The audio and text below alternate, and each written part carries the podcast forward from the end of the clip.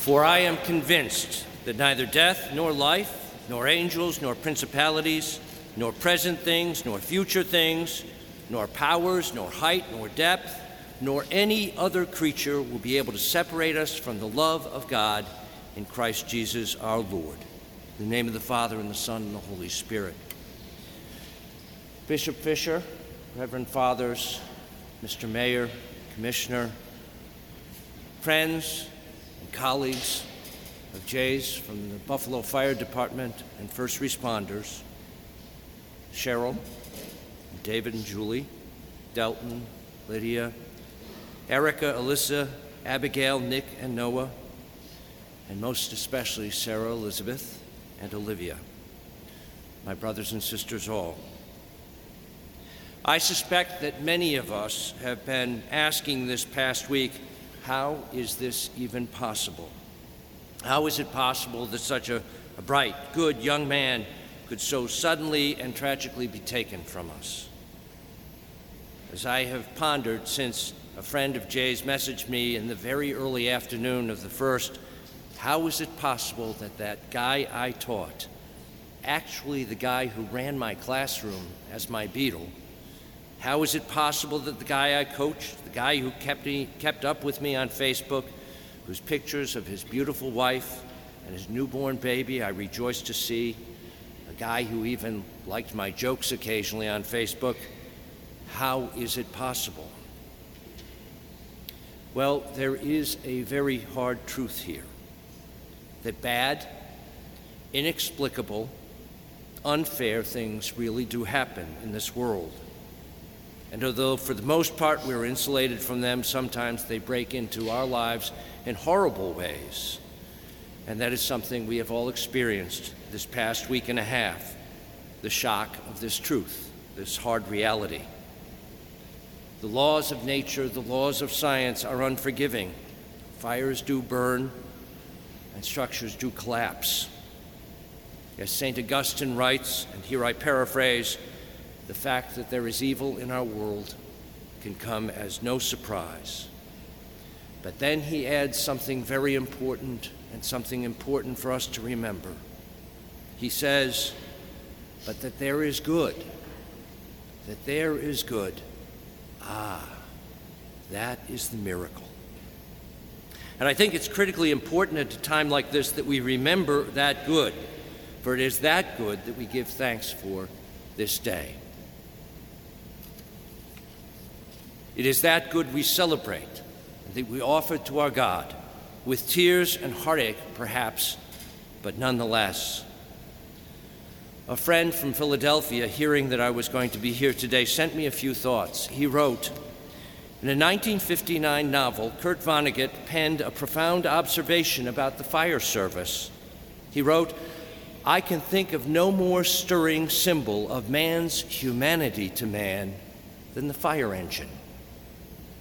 He wrote, In our world today, nearly 65 years after these words were written, I don't think they could be any less salient. The notion of man's humanity to man is seemingly tested on a daily basis in the world around us. Yet the symbol of the fire truck endures. The men and women who answer the call to become firefighters fulfill the promise of man's humanity to man every time that bell rings. Whether consciously or unconsciously, Jason reaffirmed that commitment to being a man for others every time he walked into the firehouse and passed engine two. He refer, re, reaffirmed it every time he put on his turnout gear and caught a run on that engine.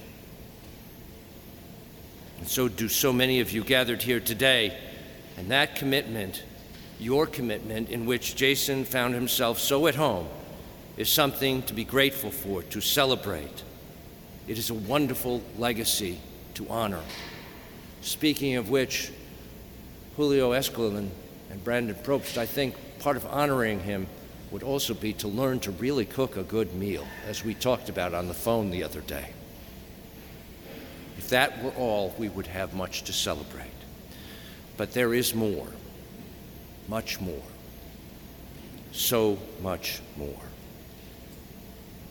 Our faith reminds us that we are never, ever alone in facing the hard truth, the unfairness, the bad things, the evil. It was for precisely this reason that God came into our world in Christ Jesus to be with us, to love the beauty of this world as we do, to rejoice in friendships and love as we do, but also to face the hardships. You know, when his friend Lazarus died, the Gospel of John tells us that Jesus wept. He wept, even though he knew the end of the story, that he knew that he would raise Lazarus. He wept for his friend, and he wept for his friend's friend, because he felt their loss, their pain, their grief. And in laying down his life for us, he went all the way, even to death, a terrible death on a cross, a good man taken far too young and cruelly. And he took our human experience of pain and suffering to the very foot of the throne of grace, so that God can never say that he does not understand how hard this can be. God knows. God does know. Maybe this is why St. Matthew opens his gospel with the prophecy of Jesus' birth. They shall name him Emmanuel, a name which means God is with us. My brothers and sisters, and especially Jay's family, God is with us, not against us. God is for us, and God is absolutely committed to us forever. And I suspect that last Wednesday, Jesus wept again, as he does for all his friends and for his friends' friends and family because he knows how hard this is. He knows. God created in us hearts that love.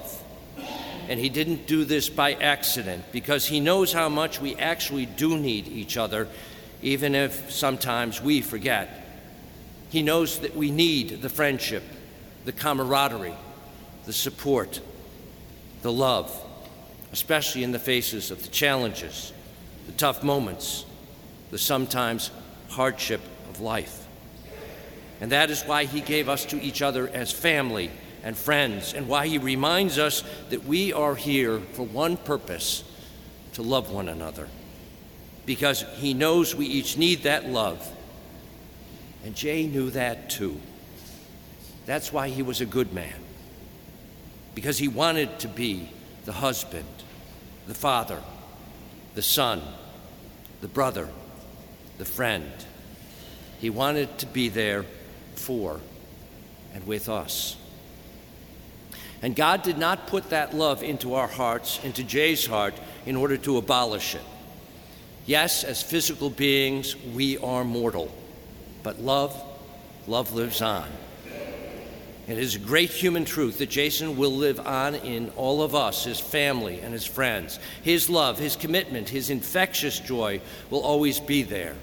But even more, Jason's love, which in fact was God's love for us, his family, his friends, made visible in a thousand ways in the infection, in the affection, in the smile, in the enthusiasm, in the meals he prepared, in the leftovers he loved to take out to the homeless in his determination, his resilience, his tenaciousness.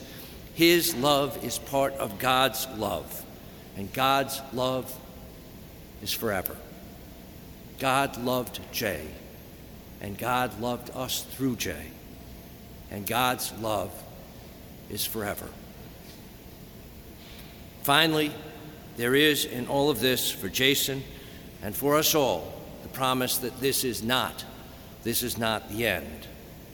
The cross was the end of the road for Jesus, even as Wednesday, the 1st of March, was for Jay. But even when the road comes to an end, even in the face of that last call, the gospel reminds us it is not the end of the story. My brothers and sisters, the promise of the resurrection is for each one of us. Jesus lived for us, and he died for us. But he also rose, even as he lived and died for us. That we might know, that we might trust that the love that God has placed in our hearts will not be wasted. It will not be lost. it will not be abolished. No, it shall be raised. And though we may be brokenhearted, we can love confidently because our love is not finite, but it is the reflection of the very love of God Himself and is of infinite value. As I listened to several of you this past week, as I read the many tributes from his friends, from his fellow firefighters, and from his family, as I heard about his commitment to service and his commitment to being a man for others, I realized how much that little guy in the first seat of the first row in 1B9 at Canisius High School had grown, and not just in size and stature and smarts, but how much he has grown in love. God is love, and God laid down his life ut vivant alii, that others, all of us, might live. Jay, Jay, may you grow in God forever now. He made you for that.